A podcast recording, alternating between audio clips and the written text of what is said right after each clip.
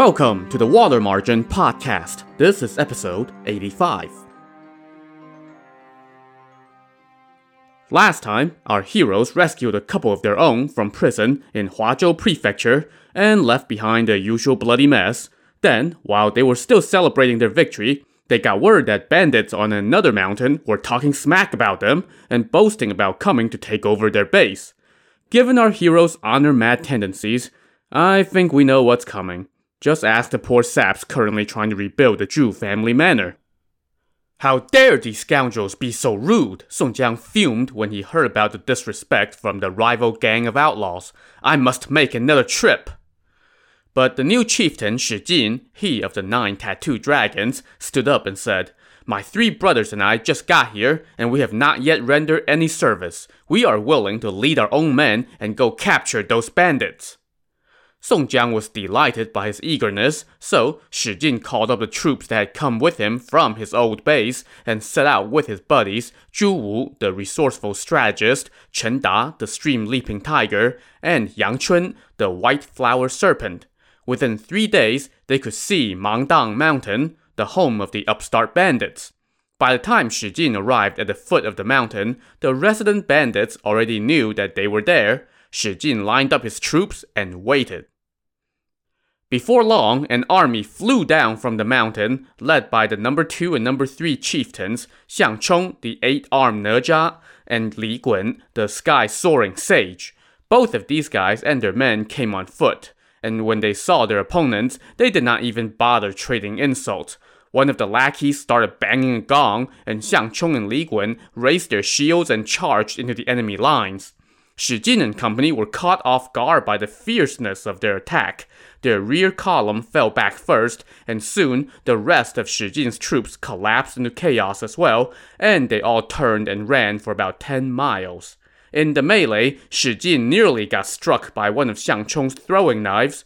His comrade Yang Chun wasn't quite so lucky. He was a step slow, and his horse got nailed by one of the throwing knives so Yang Chun had to ditch his horse and run away on foot.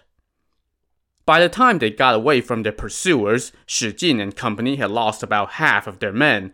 They were just about to send somebody back to Liangshan to ask for reinforcements, but word came that about 2,000 troops were approaching on the main road from the north. Shi Jin and company went to take a look and saw that these were Liangshan forces led by the chieftains Hua Rong the archer and Xu Ning the golden lancer. Shi Jin brought them up to speed on the situation. Hua Rong told him that Song Jiang had regretted not sending more men in the first place, so he dispatched these reinforcements. They now combined their forces and pitched camp.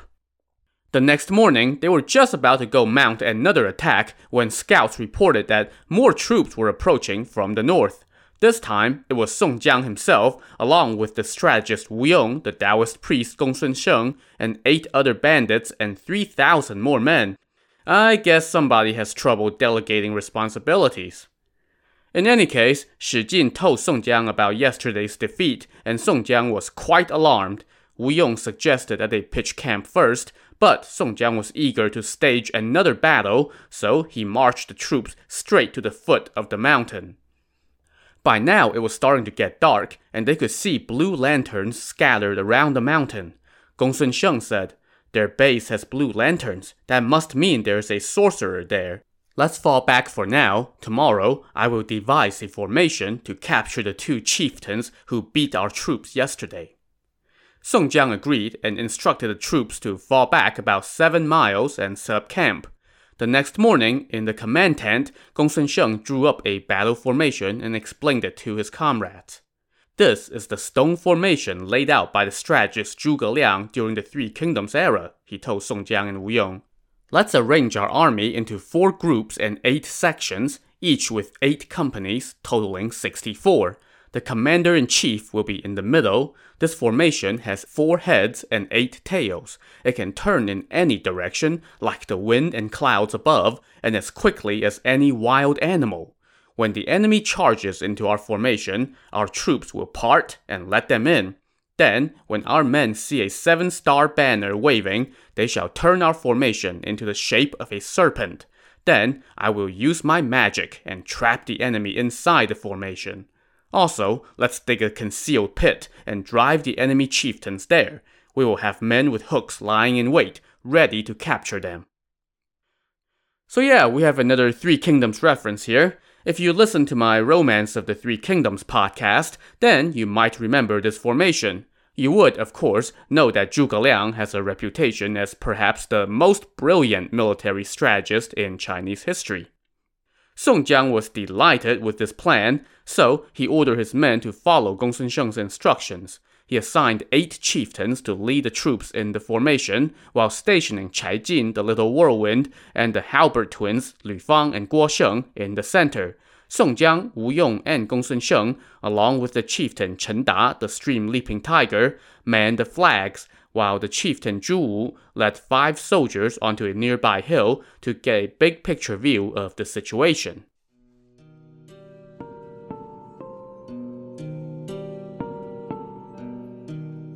Around 9 a.m. that morning, the Liangshan troops approached Mangdang Mountain and lined up according to plan. They then beat their drums and waved their banners, challenging for battle.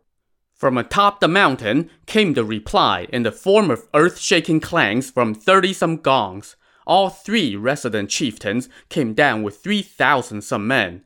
The chieftains Xiang Chong and Li Gun led the flanks, while in the center came their leader Fan Rui, seated atop a black horse. He was a Taoist priest in his youth and later picked up some good fighting skills while bouncing around the Jianghu scene. He wielded a hammer on a chain and was so handy with it that no foe dared to get close to him. Now, this Fan Rui may have known magic, but he apparently did not know anything about battle formations, because when he saw Song Jiang's troops lined up in some kind of formation, he secretly rejoiced, thinking, You have played right into my hands. He then told his two comrades, When the wind starts to blow, you two charge into their formation with 500 swordsmen. He then held his hammer in his left hand and his sword in his right, muttered an incantation, and shouted, Speed! In an instant, a wild wind whipped up, sending pebbles and sand flying and blocking out the sky. His comrades Xiang Chong and Li Gun now let out a cry and charged toward the Liangshan troops with 500 swordsmen. As soon as they approached the lines, the Liangshan forces parted. Xiang Chong and Li Gun charged right into the gap. But as soon as they entered, the Liangshan troops started firing arrows and crossbows at the rest of their men, repelling most of them and only about 50 people managed to make it into the formation with their leaders. Watching from a nearby hill, Song Jiang now ordered his men to wave the seven-star banner. Immediately, the formation shifted into the shape of a long serpent. Xiang Chong and Li Gun charged to and fro within the formation, but they could not find their way. Meanwhile, the Liangshan chieftain Zhu Wu was observing their every move from another hilltop and signaled the troops to go in whichever direction that the two enemy chieftains were going in. And now, the last piece of the puzzle fell into place.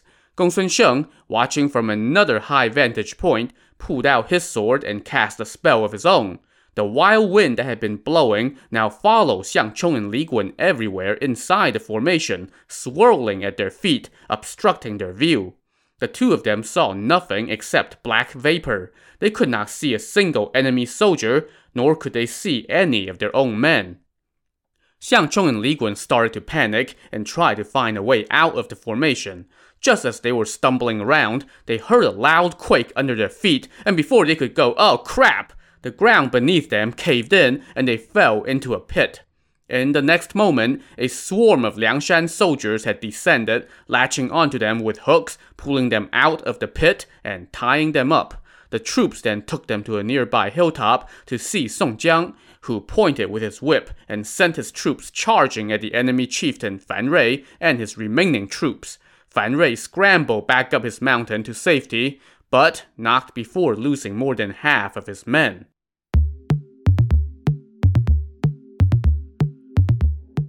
Resounding victory in hand, Song Jiang called back his army and all the chieftains sat down in the main tent. Soldiers now brought in the captured chieftains Xiang Chong and Li Gun. Song Jiang quickly ordered his men to untie the two and personally pour them wine, saying, Heroes, please don't be angry. We had no choice but to do so on the battlefield. I have long heard of your great names and wanted to come invite you to join us on Liangshan in the name of honor, but I haven't had the opportunity. If you do not think us unworthy and would consent to return to our stronghold with us, it would be our great fortune. When they heard that, Xiang Chong and Li Gun fell to their knees and said, We have long heard of the timely rain. We just haven't had the good fortune to meet you until now. Turns out you really are a man of honor. We were blind to go against heaven and earth. Today, we are your prisoners, but instead of killing us, you have treated us with such courtesy. If you would spare us, we swear that we shall repay your kindness with our lives, and that Fan Rui can do nothing without the two of us. If you would be willing to let one of us go back to our base, we can convince him to come submit to you. What do you think? Heroes, Song Jiang said, there is no need for one of you to stay here as a hostage. Both of you can go back to your base. I will wait for word from you tomorrow. Xiang Chong and Li Gun bowed again in gratitude and said, You are a true man. If Fan Rui refuses to surrender, then we will apprehend him and offer him to you. Song Jiang was delighted and treated the two men to food and wine, as well as new sets of clothes and two fine horses. He then gave them back their weapons and saw them out. As the two men headed back to base, they could not help but talk of Song Jiang's kindness. When they arrived at the foot of the mountain, their own lackeys were stunned to see them and brought them back up to the stronghold. When Fan Rui asked what they were doing back here, the two men said, We all deserve to die for opposing heaven. Brothers, why do you say such a thing? Fan Rui asked. The two men then sang Song Jiang's praises, and that was good enough for their leader. Since Song Jiang is so virtuous and honorable, then we must not go against heaven's will, Fan Rui said. Let us go submit to him first thing tomorrow. So, they packed up their belongings that night, and when morning came, the three chieftains headed down the mountain and kneeled in front of Song Jiang's camp. Song Jiang helped them up and asked them to sit down in the main tent. Seeing that he was all sincerity, the three men responded in kind, pouring out their hearts to him and inviting everyone up to their base for a feast. After the feast, Fan Rui pledged himself as a pupil to Gongsun Sheng, and Song Jiang asked the latter to teach Fan Rui the divine method for summoning the five thunderbolts, which delighted Fan Rui greatly. Over the next few days, they packed up all the money, provisions, and livestock on the mountain, burned their base to the ground, and follow Song Jiang back to Liangshan. Within a couple days, they arrived at the edge of Liangshan Marsh. They were just about to get on boats when suddenly they saw a big man on the side of the road kneeling and bowing to Song Jiang. Song Jiang quickly dismounted, helped the man up, and asked for his name. My name is Duan Jingzhu, the guy said. Because I have red hair and a yellow beard, people call me the Golden Hair Hound. I make my living as a horse thief in the northern borderlands. This spring, I managed to steal a fine steed. It was as white as snow, with not a single off-color hair on its whole body. It was a tall and strong horse that can travel 300 some miles a day. It's known throughout the north as the white jade lion that glows in the night. It belonged to a prince of the Jin kingdom. It was grazing at the foot of a hill when I stole it. So, this Jin kingdom that he mentions lay in the region that is now China's northeast tip and parts of Russia. At this time, directly to the north of the Song dynasty's territory lay the kingdom of Liao, which was ruled by the Khitan people. To the north of that lay the kingdom of Jin, which was ruled by the Jurchen people. The Jurchens used to be vassals of the Liao kingdom, but in the year 1115, so not too long before the time of our novel, the Jurchen tribes united and declared their independence from the Liao. Eventually, they're going to conquer the Liao and then sack the northern Song capital, putting an end to the northern Song. The Jin would become a major geopolitical force in the 12th century before they and everybody else got overrun by the Mongols. Okay, history lesson over. Back to our story. The horse thief Duan Jingzhu now continued. I have long heard of the timely rain, but had no means of introducing myself to you. So I wanted to offer you that horse to express my desire to join you. But when I was passing through the Zeng village in the southwestern part of Lingzhou Prefecture, the five tigers of the Zeng family took the horse from me. I tried to tell them that it belonged to Song Jiang of Liangshan, but those knaves spew such offensive insults that I do not dare to repeat them. In any case, I managed to escape and came to tell you. Song Jiang sized up this horse thief. He was thin and rough looking, but also had an uncommon appearance that impressed Song Jiang.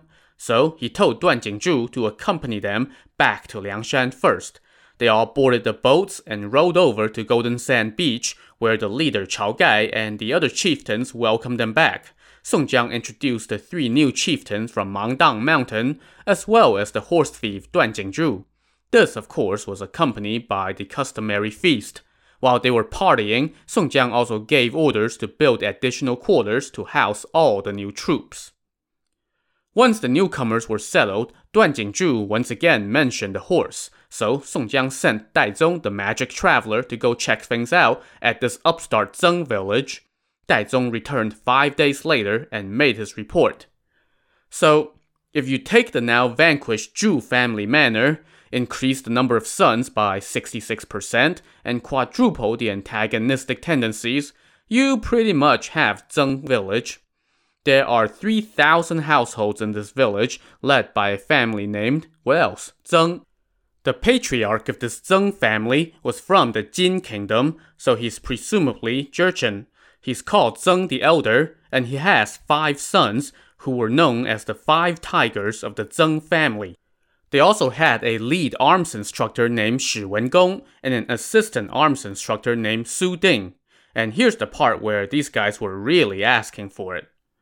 They have gathered about 7,000 troops, Dai Zong said.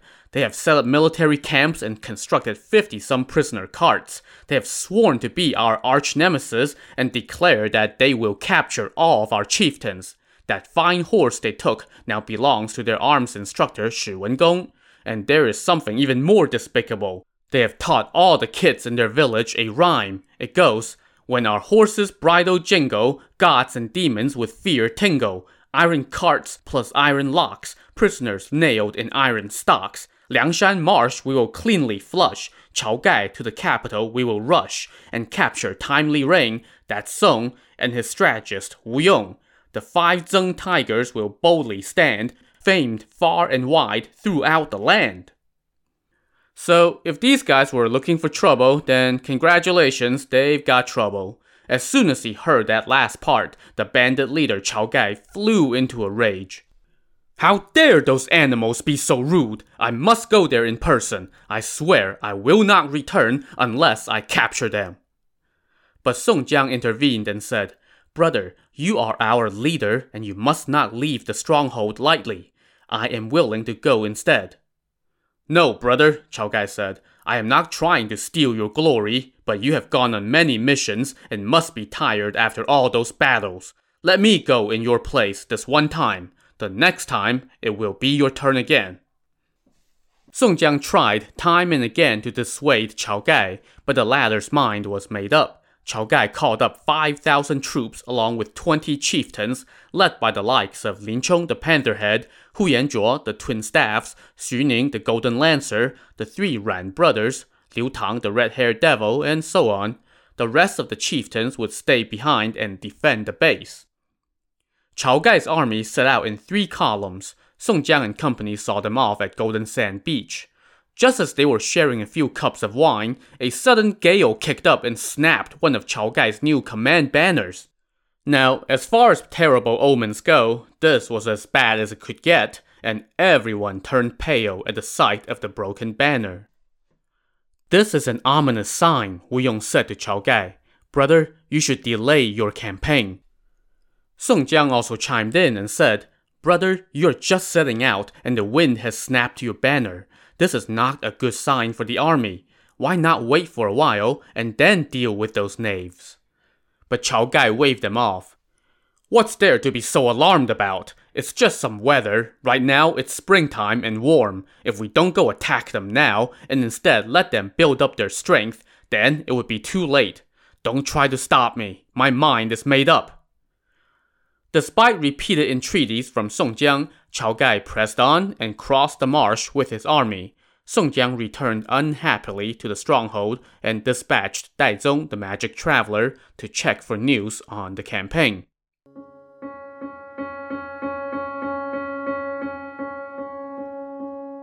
As for Chao Gai and company, they marched to Zeng village and set up camp outside. The next day, Chao Gai and the other chieftains rode out to check out the village and saw that it was very well fortified. It was surrounded by a body of water and flanked by high peaks on three sides. The waterways were numerous and tangled, and the surrounding woods were so thick that you could not see any houses. Just as they were scouting out the place, they saw an army of 800 men dart out from a nearby forest of willow trees. The man at their head wore a bronze helmet and a suit of chain-linked armor. He wielded a steel spear and rode on a stout warhorse. This was the Zeng family's fourth son, Zeng Kui. You bandits! Zeng Kui shouted. I was just about to come capture all of you and turn you in for a reward, but now heaven has made it even easier. Dismount and surrender right now! Chao Gai flew into a rage, and from behind him, a chieftain had already galloped out to take on Zeng Kui. This was Lin Chong the Pantherhead. He and Zeng Kui traded blows for 20-some bouts without a winner, but Zeng Kui was getting the feeling that he was not going to be able to keep this up. So he turned and galloped back into the woods, and Lin Chong did not give chase. After returning to camp, Chao Gai and the chieftains discussed their next move. Lin Chong suggested that they go to the front of the village tomorrow morning to challenge for battle so they can get a good look at the enemy's strength and then figure out a plan. So the next morning at daybreak, the 5,000 Liangshan troops lined up on the flat plains outside the entrance to the village and started beating drums and shouting battle cries to challenge for combat. Momentarily, a cannon blast rang out from the village, and a large army emerged, led by a row of seven warriors. In the middle was the Zeng family's lead arms instructor, Shi Wengong, seated atop the horse that was meant for Chao Gai. Shi Wengong wore a bow and a quiver of arrows and wielded a halberd. He was flanked by the assistant instructor, Su Ding, and the five sons of the family. After three rounds of drums, the men on the Zeng family side pushed out a bunch of prisoner carts and parked them on the front line. The eldest son, Zeng Tu, pointed toward the Liangshan army and cursed. Rebels! Do you see our prisoner carts? If we kill you, then we are no hero. We are going to capture you one by one, put you in these carts, and wheel you to the capital, where they will cut you to pieces. If you hurry up and surrender right now, then we might show you some mercy. Those words left Chao Gai fuming, and he personally rode out with spear in hand to take on Zeng Tu. The rest of the chieftains were afraid that he might slip up, so they all swept forward, and the two sides clashed. After scrumming for a bit, the Zeng family's forces started backtracking slowly into the village while they fought. Chao Gai pressed forward, flanked by Lin Chong and Hu Yanzhuo. Soon, though, the roads became difficult to traverse, so Lin Chong quickly ordered the troops to fall back. The day ended with both sides suffering some losses, and Chao Gai was in a foul mood when he returned to camp. The other chieftains tried to console him, telling him, Don't worry, or you will harm your health. When Brother Song was leading us on campaigns, he too suffered some setbacks, but he always returned in victory. Both sides lost some troops in today's melee, but we did not lose the battle, so what's there to be worried about? Still, Chao Gai remained unhappy. For the next three days, he went and challenged for battle, but not a single soul came out from the village to answer his call. On the fourth day, two monks arrived in camp and paid their respects to Chao Gai. They kneeled and said, we are monks from a monastery to the east of the village. The five tigers of the Zeng family always come to stir up trouble and extort money from us. There is nothing they won't do. But we know the ins and outs of their defenses and have come to lead you on a night raid. When you purge them, it would be a boon to our monastery. Chao Gai was delighted and offered the monks wine, but Lin Chong cautioned him. Brother, don't listen to them. This might be a trick. We are men of religion. How will we dare to lie? The monks protested. We have long heard of the honor and benevolence of the heroes of Liangshan. Wherever you guys go, you never disturb the civilians. So we came to help you. How could you say that we have come to deceive you? Besides, the Zeng family could hardly defeat you, so what is there to be suspicious about? Chao Gai now told Lin Chong, Don't get too paranoid, or we'll miss an opportunity. I will go tonight. Brother, you shouldn't go, Lin Chong objected. Give me half the troops, and I will go raid their camp. You wait outside as backup. If I don't go, then who would put themselves forward? Chao Gai said. You can take half the men and wait outside as backup. So, Chao Gai called up 2,500 men and 10 chieftains and prepared for a night raid. To see how his attack will pan out, tune in to the next episode of the Water Margin podcast. Also, on the next episode, our heroes set their sights on a high profile recruit. So, join us next time. Thanks for listening.